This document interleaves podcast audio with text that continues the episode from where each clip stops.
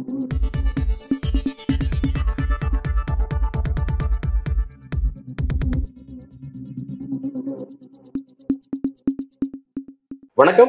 இது news focus Tamil இந்த நேர்காணலில் நம்முடன் அரசியல் பேச இணைந்திருக்கிறார் மூத்த பத்திரிகையாளர் திரு தரசு ஷியாம் அவர்கள். வணக்கம். வணக்கம் அன்பழகன். அண்மையில ஒன்றிய நிதியமைச்சர் நிர்மலா சீதாராமன் அவர்கள் இங்க ஒரு நிகழ்ச்சியில கலந்துட்டாங்க கல்லூரி நிகழ்ச்சி. அங்க பேசும்போது குறிப்பிட்டாங்க இந்து சமய அறநிலையத்துறை குறித்தும் திமுக அரசு குறித்தும் அவங்க தெரிவிச்ச கருத்துங்கிறது சர்ச்சை உண்டாக்கியிருக்கு. இங்க இருக்க கோவில் சொத்துக்கள் திருடப்படுது. அது யாருக்கு போகுதுன்னே தெரியல அப்படின்னு ஒரு கருத்தை பதிவு பண்ணியிருந்தது அதுக்கு அன்றைய தினமே துறை சார்ந்த அமைச்சர் சேகர்பாபு கண்டனம் தெரிவிச்சிருக்காரு பார்த்தோம். இன்றைக்கு முதல்வர் ஸ்டாலின் அவர்கள் ரொம்ப காட்டாமல் தன்னோட கருத்தை தெரிவிச்சிருக்காரு. அமைச்சர் நிர்மலா சீதாராமன் இருக்கிறதுங்கிறது பக்தி கிடையாது பகல் வேஷம். ஊடகங்களை பயன்படுத்தி பொய் செய்தியை பரப்புறான்னு சொல்லிட்டு ரொம்ப காட்டமான விமர்சனம் தெரிவிச்சிருக்காங்க. எப்படி பார்க்கணும் பக்தி பகல் வேஷம் ஆகிவிடக்கூடாது என்பதுதான் கலைஞரின் அந்த காலத்து வசனம். அதுதான் எனக்கு இது நினைவுபடுத்தியது பகல் வேஷம் என்கிற அந்த வார்த்தை. ஆனால் நிர்மலா சீதாராமன் பேசியது முழு தவறு. என்ன காரணம் என்றால் உண்மையிலேயே திருவாரூர் தேர் என்பது எங்களுக்கா எங்கள் பக்கத்துல வந்து அது ஓடாத தேர். இன்னும் சொல்ல போனால் ரொம்ப அழகை வர்ணிப்பதற்கு திருவாரூர் தேர் போல அழகு என்றெல்லாம் வந்து கிராமத்து சொலவடைகள் உண்டு. அது நீண்ட காலம் ஓடவில்லை. கலைஞர் ஆட்சியில் தான் வந்து அந்த எழுபதுகளிலே அதை ஓட வைக்கிற முயற்சியில் ஈடுபட்டு வெற்றி கண்டார். ரொம்ப பிரம்மாண்டமான தேர். அவங்க சாமானியத்தில் அதை இழுக்கலாம் முடியாது. அது பின்னாடி இருந்து புஷ் பண்ணுற மாதிரிலாம் ஒரு ஏற்பாடெல்லாம் பண்ணி எந்திர புஷி மிஷின் புஷி அதெல்லாம் அந்த காலத்திலே அது பெரிய அளவுக்கு சாதனை. அது திமுக எப்பவுமே எதுக்கு பயப்படும்னா இந்து விரோத கட்சின்னு பிராண்ட் பண்ணிடுவாங்கங்கிறதுக்காகவே ரொம்ப ஓவர் காஷியஸாவே பண்ணுவாங்க. கலைஞர் பழைய ஆட்சியுமே நீங்க பார்க்கலாம். அதாவது எழுபத்தொன்னு எழுபத்தாறு ஆட்சி காலத்துல எல்லாம் பெருமளவுக்கு இதை பார்க்கலாம். நடப்பாட்சியிலுமே வந்து இந்து சமய அறநிலையத்துறை சிறப்பாகத்தான் செயல்பட்டு கொண்டிருக்கிறது. இன்னும் சொல்லப்போனால் பிடிஆர் அவர்கள் இந்து ச- சமய அறநிலையத்துறை அமைச்சராக இருந்தார். அவர் சபாநாயகராக இருக்கும்போது கூட மீனாட்சி அம்மன் கோயில் குங்குமத்தை கொண்டு வந்து அந்த இதுல வைப்பார். சபாநாயகர் இருக்கையில. அப்போ அது அதை பற்றிய ஒரு சர்ச்சையெல்லாம் எழுந்தபோது இது அவர்கள் பரம்பரை குங்குமம்னு கலைஞர் சொன்னார். இதெல்லாம் பழைய வரலாறு. எதுக்காக நான் சொல்கிறேன்னா எந்த ஒரு கட்சியாக இருந்தாலும் எண்பது சதவீதம் இந்துக்கள் தான் இருப்பாங்க. ஏன்னா தமிழ்நாட்டோட ஆவரேஜ் வந்து eighty two eighty five percent Hindu vote Hindu தான். வேற வேற யார் அதுக்கு மேலே சதவீதத்தில் வேற பிற மதத்தினர் எப்படி இருப்பாங்க? இஸ்லாமியர்களோ கிறிஸ்தவர்களோ குறைவாக தான் இருப்பாங்க. அதனால பெரும்பாலான விருப்ப பெரும்பாலான உறுப்பினர்களின் எண்ணிக்கையை பிரதிபலிக்காம எப்படி ஒரு கட்சி நடத்த முடியும்? இந்து விரோத கட்சி என்று எந்த கட்சியும் கிடையாது. இஸ்லாமிய ஆதரவு கட்சி பாரம்பரிய இஸ்லாமிய ஆதரவு கட்சி முஸ்லீம் லீக் அப்படி வேணா குறை சொல்லலாம். அப்போ இந்த ஆட்சியில இன்னும் சொல்லப்போனால் நிர்மலா சீதாராமன் வெளிநாட்டுக்கெல்லாம் கடத்தப்படுகிறது என்றெல்லாம் சொன்னார்கள். வெளிநாட்டுக்கு சிலை கடத்துகிற விஷயம்லாம் வந்து கிட்டத்தட்ட பல தசாப்தங்களாக நடந்து வருகிற விஷயம். அதுக்கு நம்ம வந்து ஐடல் விங் வச்சிருக்கிறோம். கடத்தல் தடுப்பு பிரிவு வச்சிருக்கிறோம். பலரும் வந்து அதில் ச- மிக சிறப்பாக பணியாற்றியவர்களாக இருக்காங்க. புத்தூர் நடராஜன் சிலையெல்லாம் மீட்கப்பட்ட வரலாறுலாம் இருக்குது. இப்படி ஒவ்வொரு ஆட்சி காலத்திலுமே எம்ஜிஆர் ஆட்சி காலத்திலுமே அது ரொம்ப சிறப்பாக தான் செயல்படுத்துவாங்க ஜெயலலிதா ஆட்சி காலம் அது சொல்லவே வேண்டியதில்லை. இப்போ நடப்பு ஆட்சி காலத்திலையும் ஏராளமான கோவில் சொத்துக்கள் மீட்கப்பட்டிருக்கின்றன. குடமுழுக்க வந்து ஆயிரமாவது குடமுழுக்கெல்லாம் கொண்டாடி முடிச்சிட்டாங்க. ஒவ்வொரு ஃபங்க்ஷனையுமே நம்ம பார்க்குறேன் இப்போ திருவண்ணாமலை ஃபங்க்ஷன் தீப ஃபங்க்ஷன் வருது. இப்படி பொதுவாக இந்து சமய அறநிலையத்துறை மட்டும் ரொம்ப சிறப்பாக செயல்படும். ஆட்சி பொதுவான ஆட்சிகளிலேயே இந்த ஆட்சியில் நடப்பாட்சியில் அது ரொம்ப சிறப்பு. ஜெயலலிதா ஆட்சி காலத்தில் வந்து கோ- கோயில் அன்னதான திட்டம். அது இப்போ நல்ல விரிவுபடுத்தியிருக்காங்க கோயில் அன்னதான திட்டத்தை. யானை பராமரிப்புக்கு தனி உண்டியல் வச்சிருக்கிறாங்க. இப்படி இந்த சிறப்புகள் நம்ம சொல்லிட்டே போகலாம் எல்லாத்துக்கும் தெரிஞ்ச விஷயங்கள் தான். திருக்கோயில்களுக்கு போகிற எல்லாருக்குமே இதெல்லாம் தெரியும். பட் நிர்மலா சீதாராமன் அவர்கள் குற்றம் சொல்ல வேண்டும் என்பதற்காக அது நிதியமைச்சர் பொறுப்பில் இருந்து கொண்டு இவ்வாறு கூறுவது என்பது அது சரியல்ல. ஸ்டாலின் குறிப்பிட்டாரு அண்ணாமலை இதை பேச கூட ஓகே பட் நிதியமைச்சர் நிதி- நிர்மலா பேசுறதுங்கிறது அப்படின்னு அவரே. இல்ல அது சரிதான். ஏன்னா அந்த பொறுப்புல இருக்கிறவங்க பொறுப்பை உணர்ந்து பேச வேண்டும். அண்ணாமலை அவர்கள் பேசும்போது அது அரசியல் பேச்சா மாறிடும். ஒரு எதிர்க்கட்சி தலைவர் அவர் குற்றச்சாட்டு அதுக்கு பதில் கொடுத்துருவாங்க. துறை அமைச்சர்கள் பதில் கொடுத்துருவாங்க. இல்லது யாராவது அதிகாரிகளை விட்டு பதில் கொடுக்க வைப்பாங்க. நிர்மலா சீதாராமன் அவர்கள் வந்து ஒரு யூனியன் கேபினெட்ல வந்து பிரதமருக்கு அடுத்தடுத்துக்கு அடுத்த இடம் அந்த ரேஞ்சில் வைக்கிறவங்க இதுக்கு முன்பு ராணுவ அமைச்சராக இருந்தவர்கள் தமிழ்நாட்டை சேர்ந்தவர்கள் அவர்களுக்கு எல்லாமே தெரியும். இருந்தாலும் வந்து கோவில் சொத்துக்கள் கொள்ளையடிக்கப்படுகின்றன வெளிநாடுகளுக்கு கடத்தப்படுகின்றன என்றெல்லாம் சொல்வது மிகவும் அபத்தம். அபத்தம் மட்டுமல்ல ரொம்ப அருவருக்கு தகுந்த ஒரு குற்றச்சாட்டு என்றுதான் நான் கருதுகிறேன். முதலமைச்சர் கொடுத்த பதிலடி பகல் வேஷம் என்கிற அந்த பதிலடியும் மிக சரியான பதிலடி என்பதுதான் என் கருத்து. கடந்த காலத்துல பிரதமர் நரேந்திர மோடியே இங்க வரும்போது அவர் அதான் குறிப்பிட்டார். தெலுங்கானால குறிப்பிட்டாரு. இங்க இருக்க கோவில்ல கைப்பற்றி ஆக்கிரமிக்கிறது திமுக அப்படின்னு சொல்லி சொல்லியிருந்தாரு. அந்த நெரேட்டிவ் செட் பண்ணி அப்ப இந்திய கூட்டணி திமுக எல்லாமே இந்துக்களுக்கு எதிராக கோவில்களுக்கு எதிராக இருக்குங்கிறத செட் பண்ணாரு. இப்ப அதோட தொடர்ச்சியை தான் இப்ப நிர்மலா சீதாராமன் கருத்து நம்ம புரிஞ்சுக்கிட்டு இந்த பாலிடிக்ஸ் எப்படி புரிஞ்சுக்கிறது சார்? இந்த எஸ்டேட் பாலிடிக்ஸ் எது வரைக்கும் போகும்? இது எப்படி புரிஞ்சுக்குது? இதன் மூலமா இந்துக்கள் வாக்குகளை பாஜக வென்றிட முடியுமா? எப்படி பாக்குறது?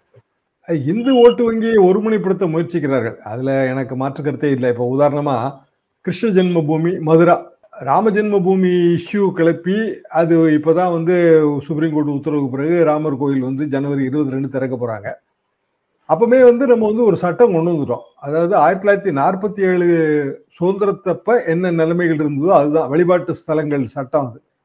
அதுக்கு பிறகு யாரும் எந்த கான்ட்ரவர்சியும் கிளப்பக்கூடாது. இந்த அயோத்தி பிரச்சனை வந்து அது அது சம்பந்தமான தீர்ப்பு வரும்போதே வருவதற்கு முன்பே அந்த சட்டம் வந்து விட்டது. யூனியன் ஆக்ட் ஸோ எதுவுமே இனிமேல் வந்து நம்ம கிளப்ப முடியாது. ஆனாலும் கூட ஞானவாபி பிரச்சனை பிரச்சனை இதெல்லாம் வந்து கிளப்புறாங்க. அது வந்து சட்டப்படி மிக தவறான ஒரு விஷயம். சுப்ரீம் கோர்ட்டு போனால் அடி வாங்கும். அப்போ மதுராவுக்கு போகிற பிரதமர் மோடி அது அவர் தான் முதல் பிரதமர்.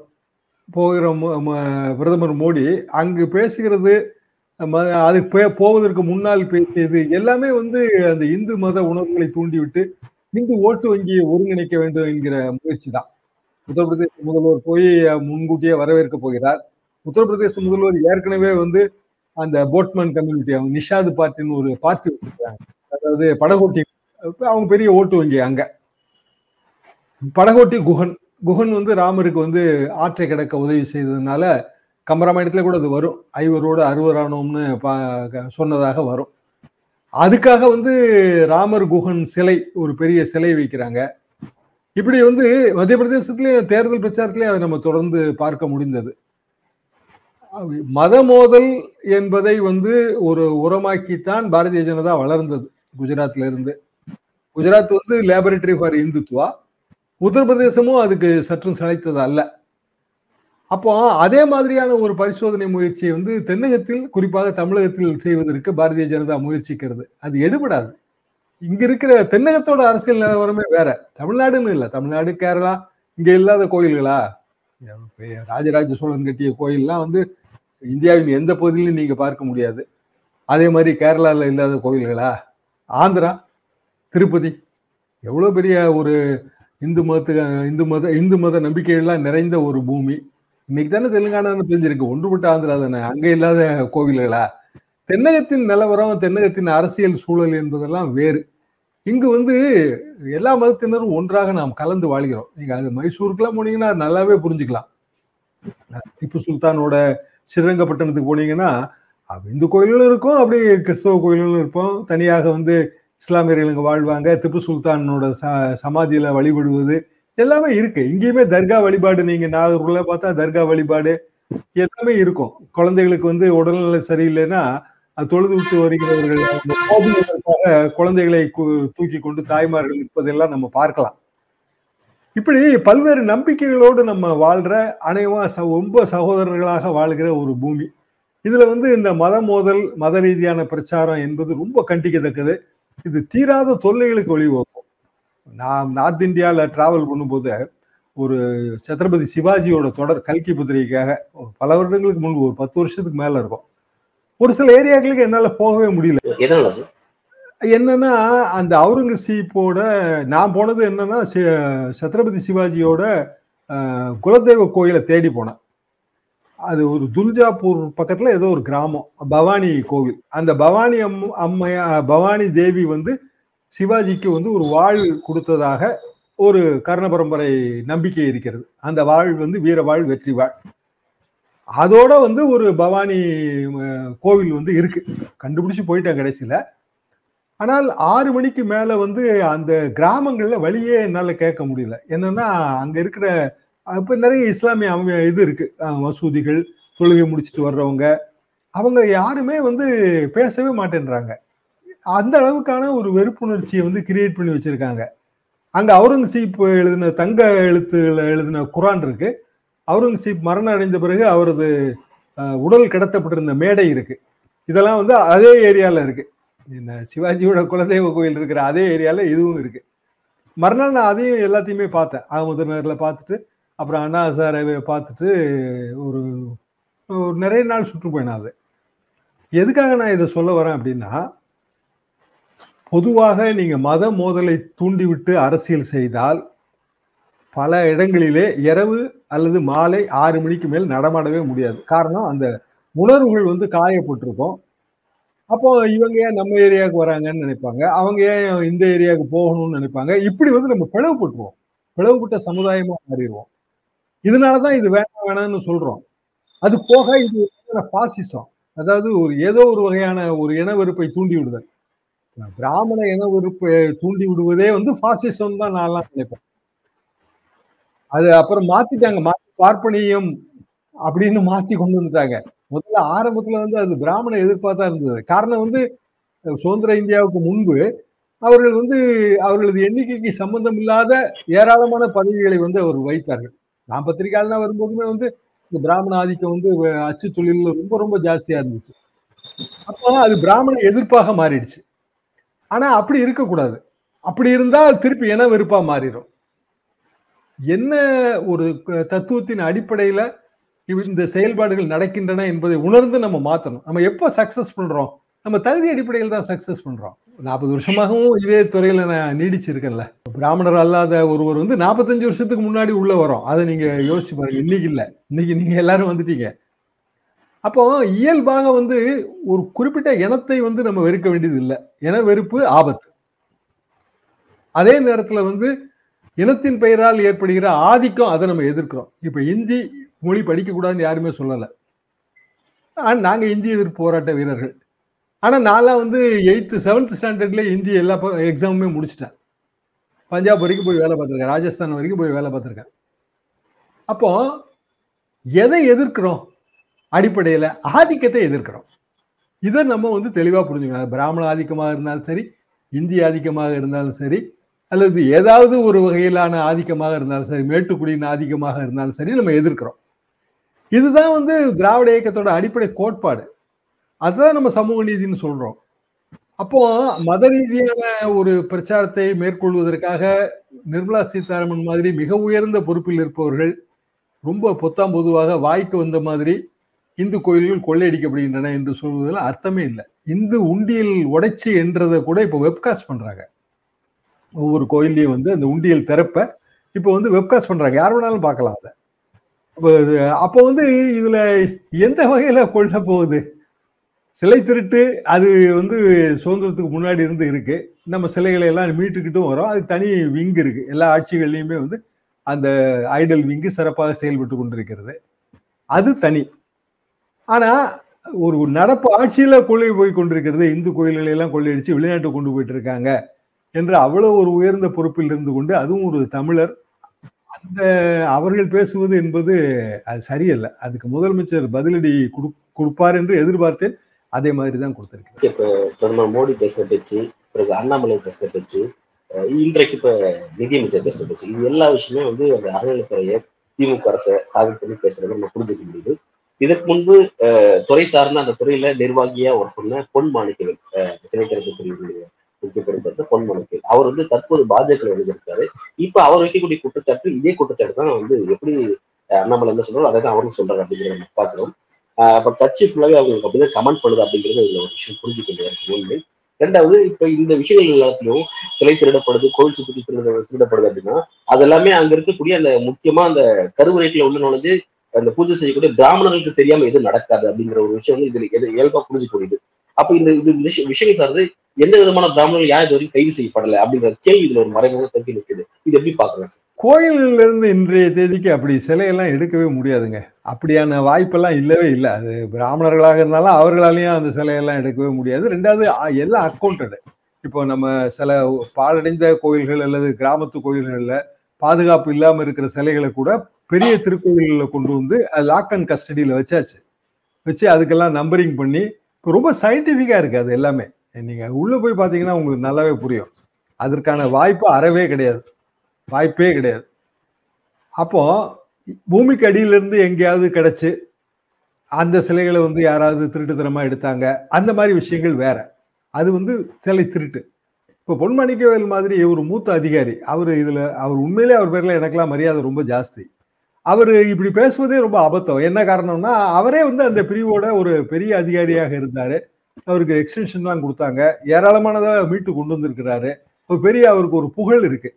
அவர் ஏன் வந்து ஒரு வலதுசாரித்தனமாக பேசுகிறார்? பாரதிய ஜனதாலையும் முழுமையா சேர்ந்த மாதிரியும் தெரியல. ஒரு அமைப்பு வச்சிருக்கிறாரு.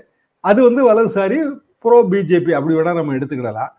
பட் ஈவன் தென் ஒரு கட்சியிலே சேரதாக இருந்தாலும் கூட அவர் பேசக்கூடாது. காரணம் அவர் அதுக்கு பொறுப்பாக இருந்தவர். இன்னமும் கூட பல வழக்குகள்ல அவ- அவர் பேர்ல அந்த வழக்குகள் நடந்துட்டு இருக்கும். இருக்கும். கண்டிப்பா இருக்கும்.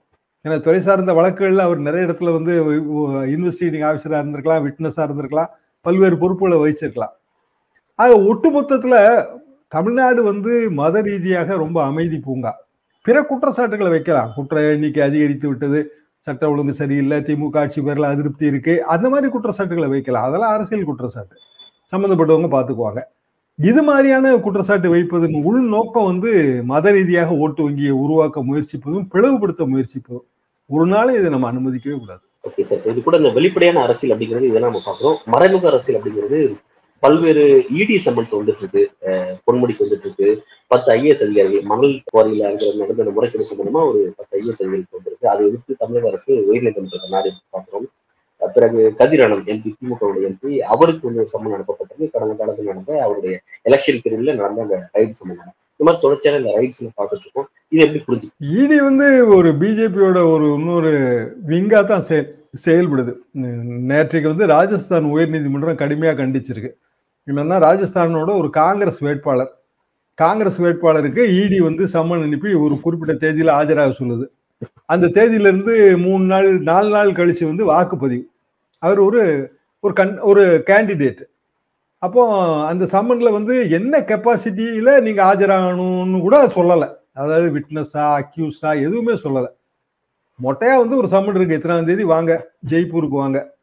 அவர் கான்ஸ்டுவன்சிலேருந்து ஜெய்ப்பூர் வந்து நானூறு ஐநூறு கிலோமீட்டர் தள்ளி இருக்குது ஸோ அங்கே போயிட்டு வந்தாருன்னா அவருக்கு ரெண்டு மூணு நாள் போயிடும் கரெக்டாக வந்து அவரோட குரூஷியல் டைம் அதாவது வாக்குப்பதிவுக்கு முந்தி ஒரு மூணு நாலு நாள் போயிடும் அப்போ கடைசி நாள் பிரச்சாரம் கூட அவரால் பண்ண முடியாது. அவர் கோர்ட்டுக்கு போனார். கோர்ட்டுக்கு போனோன்னு கோர்ட் ரொம்ப தெளிவாக சொல்லுது.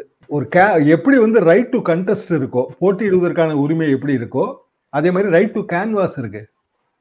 பிரச்சாரம் செய்வதற்கான உரிமை இருக்கு. அதை நம்ம வந்து பறிக்க முடியாது. இந்த சமணம் ஒரு வாரம் கழிச்சு போடுறதுல என்ன குடிமொழிவு போக போகுது? என்ன இன்னைக்கே ஏன் அத்தனாம் தேதி தே வாக்குப்பதிவுக்கு முந்தி அவர் ஏன் வரணும்? ஜெய்ப்பூருக்கு ஏன் வரணும்? அவ்வளோ கிலோமீட்டர் தள்ளி என்று கூறி அந்த சமணம் வந்து அது குவாஷ் பண்ணி விட்டுருச்சு. கிட்டத்தட்ட இதே காரணத்தை சொல்லி தான் அரவிந்த் கெஜ்ரிவால் அவர் போகவே இல்லை. அதுக்கு பிறகு அவருக்கு சம்மனும் கொடுக்கல. அப்படியே விட்டாங்க. இடி வந்து இடியை இப்படி பயன்படுத்துவது ரொம்ப தவறு. என்ன காரணம்னா பிஎம்எல்ஏ ஆக்ட் இப்போ அந்த பெஞ்சே வந்து இன்னும் நடந்திருக்கணுங்க. ஒரு மாசம் இருக்கு. அவர் ரிட்டையர் ஆகிறதுக்கு ஜட்ஜு அப்போ பிஎம்எல்ஏ ப்ரொவிஷன் பத்தி நிறைய விசாரிச்சாச்சு. ஒரு பதினஞ்சு நாள் வந்து டே டு டே வந்து விசாரிச்சு தீர்ப்பு கொடுக்கறதெல்லாம் ஒன்றும் கஷ்டம் இல்லை. ஆனா அவங்க வந்து தீ- அதுக்குள்ள போக விரும்பலன்னு தான் நான் புரிஞ்சுக்கிட்டேன். பிஎம்எல்ஏயோட முக்கியமான ப்ரொவிஷன்ஸ் குறித்த பெஞ்ச் பெஞ்சோட மூத்த சீனியர் நீதிபதி ஒன் மந்த்ல ரிட்டையர் ஆறாரு. அந்த ஒரே காரணத்தை சொல்லி பெஞ்ச் வந்து தன்னைத்தானே வந்து கழித்து கொண்டது நேற்று நேற்று நேற்று. இப்படி வந்து உச்சநீதிமன்றமும் பல நேரங்களில் தவறு செய்கிறது என்பதுதான் எனது கருத்து. பிஎம்எல்ஏ கருப்பு சட்டம் அதோட பல ப்ரொவிஷன்ஸ் இன்னமும் வந்து லீகலா சேலஞ்ச் ஆயிருக்கே தவிர முடிவு வரல. பிஎம் இப்போ உதாரணமா நீங்க குறிப்பிட்ட தமிழ்நாடு அரசு போட்ட வழக்கு. தமிழ்நாடு அரசு போட்ட வழக்கு என்ன? IAS officers mines and minerals act கீழே அவங்க எப்படி பிஎம்எல்ஏக்கு கீழே கொண்டு வருவீங்க அவங்க எப்படி பிஎம்எல்ஏ சம்மனுக்கு வந்து அவங்க ஆன்சர் பண்ண முடியும்? அப்போ சென்னை உயர்நீதிமன்றத்தில் தமிழ்நாடு அரசு இந்த வழக்கு போடும்போது சென்னை உயர் நீதிமன்றம் என்ன முடிவு எடுத்தாலும் திருப்பி அது சுப்ரீம் கோர்ட்டுக்கு தான் போகும். இடி இடிக்கு எதிராக முடிவு வந்தாலும் சுப்ரீம் கோர்ட்டுக்கு இடி அப்பீல் போதான் போகுது. ஆக இப்பவும் முடிவு கிடைக்காது. ஆனா ஐஏஎஸ் ஆபீசர்ஸை வந்து பலரையும் வந்து பல்வேறு மாநிலங்கள்ல கைது பண்ணியிருக்காங்க. ஐஏஎஸ் ஆபீசர்ஸ் அனைவருக்குமே நோட்டீஸ் கொடுத்து உங்களோட சொத்து பட்டியலை நீங்க கொடுங்க. அதெல்லாம் நாங்க விசாரிக்கணும்னு இடி சொல்லுது. பல மாநிலங்களில் குறிப்பாக இந்த தேர்தல் நடக்கிற மாநிலங்களில். இப்படி போனீங்கன்னா நிர்வாக எந்திரமே ஸ்தம்பிச்சிடும் ஏனென்றால் எந்த ஒரு அரசாக இருந்தாலும் வேண்டியவர்களைத்தான் முக்கிய பதவிகளில் வைத்திருப்பார்கள். அது நம்பிக்கையானவர்கள்னு வச்சுக்கங்களேன். அப்போ அதிருப்தி அதிகாரிகள் இருக்கத்தான் செய்வாங்க. இந்த அதிருப்தி அதிகாரிகள் வந்து இதில் குளிர் காய ஆரம்பிச்சிருவாங்க. அப்போ நிர்வாக எந்திரம் எப்படி நடக்கும்? ஆஃப்டர் ஆல் எல்லாருமா சேர்ந்து பப்ளிக் குட்டுக்கு தானே உழைக்கிறோம். பொதுமக்கள் நன்மைக்கு தானே உழைக்கிறோம். ஈடிக்கு அந்த பொறுப்பு இருக்குல்ல? ஈடிக்கு சம்பளம் யார் தரா? ஈடிக்கு சம்பளமும் நம்ம தானே தரோம். ஈடியில் இருக்க உயிரிழப்புகளுக்கு போக்குவரத்து செலவுக்கு யார் பணம் தரா? அதுவும் நம்ம தானே தரோம். அப்போ ஜனங்களுக்கு என்ன நன்மை கிடைச்சதுங்கிறதுனா அல்டிமேட் கொஸ்டின் அதுக்கு பதிலாக வந்து ஒரு ஆளுங்கட்சி மத்திய ஆளுங்கட்சி அதற்கு வந்து வாலாட்டுவது மட்டும்தான் ஈடியோட வேலைன்னு ஆயிடுச்சுன்னா நாளைக்கு இன்னொரு கவர்மெண்ட் மாறி வந்தாலும் இதே தான் நடக்கும். நீங்க இன்னொரு கவர்மெண்ட் மாறி வருதுன்னு சொல்லுங்க ஒரு கேள்வி. நேற்றைக்கு மம்தா பானர்ஜி ஒரு கருத்து தெரிவிச்சிருக்காங்க எலெக்ஷனை வந்து நீங்க வந்து இப்ப எல்லாம் எலெக்ஷன் நடந்துட்டு நீங்க வந்து எதிர்கட்சிகளை இடி வச்சு சிபிஐ வச்சு நீங்க வந்து உங்களுக்கு வேணுங்கிற கருத்தை சாதிச்சுட்டு இருக்கீங்க. எலெக்ஷன் ரிசல்ட் வரட்டும் நாளைக்கு இந்த அமைப்புகள்லாம் அப்படியே உங்களுக்கு எதிராக திரும்ப சொல்லி ரொம்ப கான்பிடண்டா அவங்க சொல்றாங்க. அவங்க கருத்து இந்த விஷயத்தை விட்டு போட மாட்டாங்க. தாங்க அதாவது இதுதாங்க நடக்கும். இதை தான் நான் திருப்பி திருப்பி சொல்றேன். காங்கிரஸ் செஞ்ச தவிர பிஜேபி பல மடங்கு அதிகமாக செய்யுது சுதந்திர இந்தியாவில் அறுபத்தி ஏழு காலகட்டத்திலையும் சரி அதற்கு பின்னாடும் சரி மாநில ஆட்சிகளை கலைச்சதும் சரி எல்லாமே காங்கிரஸ் செஞ்ச தப்பு. காங்கிரஸ் செஞ்ச தப்பை மல்டி ஃபோல்டாக வந்து பிஜேபி செய்யுது. இன்னும் கொஞ்சம் பாலிஷ் பண்ணி செய்யுது. அப்போ பிஜேபி செய்கிற தப்பை இன்னமும் மல்டி ஃபோல்டாக வந்து பாலிஷ் பண்ணி காங்கிரஸ் செய்யும். அப்போ இதுக்கான விடை எங்கே இருக்குன்னா உச்சநீதிமன்றத்தில் இருக்குது உச்சநீதிமன்றம் துரிதமான முடிவு எதுவுமே எடுக்கிறதே இல்லை. கடினமான முடிவே எடுக்கிறதே இல்லை. உச்சநீதிமன்ற தலைமை நீதிபதியே கவர்னர் ஆகும்போது என்ன முடிவு கிடைக்கும் சொல்லுங்க. உச்சநீதிமன்றத்தின் தலைமை நீதிபதி ஓய்வு பெற்ற பிறகு தலை ஒரு மாநிலத்தின் கவர்னராக போனா அப்போ அதுல அர்த்தமே இல்லையே. அப்ப ஒரு கூல் ஆஃப் பீரியடாவது இருக்கணும்ல. தலைமை நீதிபதியா இல்ல உச்சநீதிமன்ற நீதிபதியா இருக்காங்க ஓய்வு பெற்ற பிறகு மூணு வருஷம் அவங்களுக்கு பதவி கொடுக்கூடாதுன்னு வைக்கிறதுல என்ன கஷ்டம் இருக்கு? அப்படி நம்ம நிறைய விஷயங்களை மாற்ற வேண்டியது இருக்கு. இல்லைன்னா டெமோக்ரஸி இல்லாமல் போயிடும் ஒரு கா ஒரு காலகட்டத்தில் பத்திரிகையாளர்கள் அறிவுஜீவிகள் சரி இது நம்ம எத்தனை தடவை தான் சொல்றதுன்னு அவங்களும் ஒதுக்க ஆரம்பிச்சிருவாங்க. அது நல்லது இல்லை. டெமோக்ரஸி வைப்ரண்ட்டாக இருக்கணுங்க. ஆளுங்கட்சியும் தேவை எதிர்கட்சியும் தேவை. ஒரே நாணயத்தோட ரெண்டு பக்கம். ரெண்டு இருந்தால் தான் அதுக்கு பேர் டெமோக்ரஸி செக்ஸ் அண்ட் பேலன்ஸ் சரிபார்த்து சமன் செய்யும் அமைப்புகள். அது நீதிமன்றம். அதுவும் சிறப்பாக இருந்தால்தான் அது டெமோக்ரஸி அப்போ ஜனநாயகத்தின் அடிப்படை கூறுகள் வந்து பால்படுத்தப்படுகிறது பிஜேபி ஆட்சியில அதிகமாக பால்படுத்தப்படுகிறது வேணா நம்ம குற்றச்சாட்டு வைக்கலாம். காங்கிரஸ் ஆட்சியிலும் பால்படுத்தப்பட்டது என்பதை நம்ம மறந்து விட முடியாது. இல்லையா? இப்போ இப்போ இது எதை நோக்கி இது போய்கொண்டிருக்கிறது என்றால் ஆட்சி மாற்றம் வந்தாலும் இதே ஈடிக்கு இதே மாதிரி ஒரு சூப்பர் பவர் வந்துடும் அப்படிங்கிற ஒரு பயம் எல்லாருக்கும் வருது. ஒரு காலத்துல சிபிஐங்க சிபிஐ வந்து மத்திய அரசாங்கத்தின் கூண்டு கிளியன்லாம் வந்து சுப்ரீம் கோர்ட்டே சொல்லியிருக்கு. இப்போ வந்து சூப்பர் சிபிஐயா இருக்கிறது இடின்னு ஆயிருது. இப்போதான் வந்து இடியை பத்தியே வந்து ஒரு ஒன்றரை வருஷமா ஒரு வருஷமா தான் இந்தியா முழுவதும் பெரிய அவேர்னஸ் வந்திருக்கு. இடியை பத்தி பிஎம்எல்ஏ பத்தி. இல்லைன்னா பிஎம்எல்ஏ ஆக்ட் எல்லாம் பத்தி யாருக்குமே தெரியாது. அந்த அந்த ஆக்ட்ல விற்பனர்களா இருக்கிற சட்ட நிபுணர்களுக்கு தெரியும். சாதாரண ஜனங்களுக்கு தெரியாது. இப்ப சாதாரண ஜனங்களுக்கும் அது தெரியுது. சட்டவிரோத பண பரிமாற்ற தடை சட்டம் என்றால் என்னன்னு கேட்டீங்கன்னா அநேகமா கிராமத்துல இருக்கிற ஒரு பத்தாவது வகுப்பு பிள்ளை கூட பரீட்சையில எழுதிடும் போல இருக்கு. ஒரு ஷார்ட் ஷார்ட் கொஸ்டின் ஆன்சர் பண்ணிடும் போல இருக்கு. அந்த அளவுக்கு நம்மளே பேசுறோம் மீடியால எல்லாம் பேசுறோம். இதெல்லாம் மாற்றி அமைக்க வேண்டும் என்பதுதான் எங்களை போன்றவர்களின் விருப்பம். காலம் பதில் சொல்ல வேண்டும். இப்ப இந்த இந்த மாதிரி விசாரணை அமைப்புகள் எல்லா கட்சிகளுமே வந்து ஒரு பழிவாங்க நோக்கில் பயன்படுத்தாங்க நீங்க குறிப்பிட்டிருக்கீங்க. இப்ப நாளைக்கு இந்தியா கூட்டணி எலெக்ஷன்ல வெற்றி பெற்று ஆட்சி அமைஞ்சது அப்படின்னா பாஜக மீது விசாரணை செய்வதற்கு பல்வேறு விஷயங்கள் இந்த பத்தாண்டுகள் பல்வேறு விஷயங்கள் இருக்கு. அப்ப அதை பயன்படுத்தும் போது அப்ப அதையும் வந்து நீங்க பழிவாங்க நடவடிக்கை தான் நம்ம சொல்லுவோமா? ஆனா அதுல ஒரு நியாயமான காரணம் இருக்குன்னு சொல்லி பேச வேண்டியது. இல்லைங்க. பிஎம்எல்ஏ ஆக்ட் வந்து அதோட ஸ்பெசிபிக் நேச்சர் வேற. அது வந்து உலகளாவிய சட்டம். கருப்பு பணம் மூலமாக போதை மருந்து கடத்தல் ஆயுத கடத்தல் இந்த மாதிரி சர்வதேச குற்றங்கள். அதை தடுப்பதற்காகத்தான் ஒவ்வொரு நாடும் இதே மாதிரியான சிறப்பு சட்டத்தை கொண்டு வந்திருக்கு. நம்ம பிஎம்எல்ஏ மாதிரியே பல நாடுகள்ல சிறப்பு சட்டங்கள் இருக்கு. அரசியல் எதிரிகளுக்கு எதிராக பயன்படுத்துறது இல்ல. பாரதிய ஜனதா ஊழல் குற்றச்சாட்டு ஊழல் குற்றச்சாட்டை விசாரிக்கிறது அப்ப விசாரிக்க கூடாதான்னு கேட்டீங்கன்னா விசாரிக்கணும். அது அரசியல் பழிவாங்குதல் இல்ல விசாரிக்கணும். ஆனா ஊழல் குற்றச்சாட்டு விசாரிச்சு ஒரு கோர்ட்ல வந்து நீங்க அதுக்கான சார்ஜ் ஷீட்டை போடும்போது இப்ப ஈடு என்ன பண்ணுது அப்படின்னா எங்ககிட்ட ஆதாரம் இருக்கு நாங்களும் இதுல இணைஞ்சுக்கிறோங்குது. இப்போ ஜாப் ஸ்கேம் செந்தில் பாலாஜி விசாரிக்கணுமா? கண்டிப்பா விசாரிக்கணும். அந்த ஜாப் ஸ்கேம்ல இருக்கிற ஒன்றரை கோடி ரூபா வந்து பிஎம்எல்ஏ கீழே கொண்டு வந்து அது சட்டவிரோத பண பரிமாற்ற தடை சட்டம்னு இடி அப்படி போகும்போது அது பழிவாங்க நடவடிக்கையா மாறிடுது. மணல் கொள்ளை விசாரிக்கணுமா? கண்டிப்பா விசாரிக்கணும். மணல் கொள்ளையால் தான் இன்னைக்கு பெரிய பாதிப்பு இருக்கு. மணல் மாஃபியா ஒழிச்சு கட்டப்பட வேண்டிய ஒன்று. தமிழ்நாட்டில் அது படுமோசமா இருக்கு. எல்லா கட்சி ஆட்சியிலையும். ஆனால் மணல் மாஃபியா அதை வந்து ஒரு ஐடி கீழே கொண்டு வர்றது அல்லது ஊழல் தடுப்பு சட்டத்து கீழே கொண்டு வர்றது வேற. மணல் மாஃபியா மூலமாக கொண்டு வர்ற பணம் அது சட்டவிரோத பண பரிமாற்ற தடை சட்டம்னா அவங்க போதை மருந்து கடத்தினாங்களா ஆயுத கடத்தல் பண்ணாங்களாங்கிற கேள்வி வரும்ல. ஒரு ஐஏஎஸ் ஆஃபீஸர் வேலூர் கலெக்டருக்கு சம்மன் இஷ்யூ பண்ணியிருக்காங்க அவர் அவர் என்ன அவர் ஒரு ரெண்டு வருஷத்துக்கு முந்தைய அந்த போஸ்ட்டுக்கு வந்திருப்பார் இல்லை ஒன்றரை வருஷத்துக்கு முந்தைய போஸ்ட்டுக்கு வந்திருப்பார் எனக்கு சரியா தெரியாது. பட் அந்த ஐஏஎஸ் ஆஃபீஸரை நீங்க இப்படி பின் பண்ணிட்டீங்க அப்படின்னா யாருமே வேலை பார்க்க மாட்டாங்க. சரி ரைட்டு நமக்கு என்ன வந்திருக்கு? அப்படின்னு தான் போவாங்களே தவிர ஒரு ரெஸ்பான்சிபிலிட்டியை எடுக்க மாட்டாங்க. அது வந்து மக்களுக்கு நன்மை தராது. அதைத்தான் நான் திருப்பி திருப்பி சொல்றேன். எதுவாக இருந்தாலும் எந்த துறையா இருந்தாலும் சரி அது அல்டிமேட்டா யாருக்காக உழைக்குது? ஜனங்களுக்காக தானே உழைக்குது. அது ராஜஸ்தானா இருந்தான்னா உத்தரப்பிரதேசமா இருந்தான்னா சத்தீஸ்கரா இருந்தான்னா தமிழ்நாடா இருந்தான்னா. அல்டிமேட்டா இருக்கிற அதிகார வர்க்கம். இன்னைக்கு இங்க ஐஏஎஸ் ஆஃபீஸரா இருப்பாருங்க நாளைக்கு அவர் டெல்லியில போய் உட்காந்துருப்பாரு ஜனங்களுக்காக உழைக்க வேண்டியதானே அவங்க கடமை. அப்படி ஜனங்களுக்காக உழைக்கும் போது வந்து அதுக்குள்ள நீங்க ஸ்பேனரை விட்டீங்க அப்படின்னா சக்கரம் சுத்த அது நின்று போயிடும் பல்வேறு கேள்விக்கு ரொம்ப ஆழமாகவும் இல்லவும் நேரத்தில் உங்களோட கருத்துக்களை வழங்கியிருக்கீங்க. உண்மையிலே நிறைய கல்வி வந்து பல்வேறு கருத்துக்களை வழங்கி கேட்கிறேன்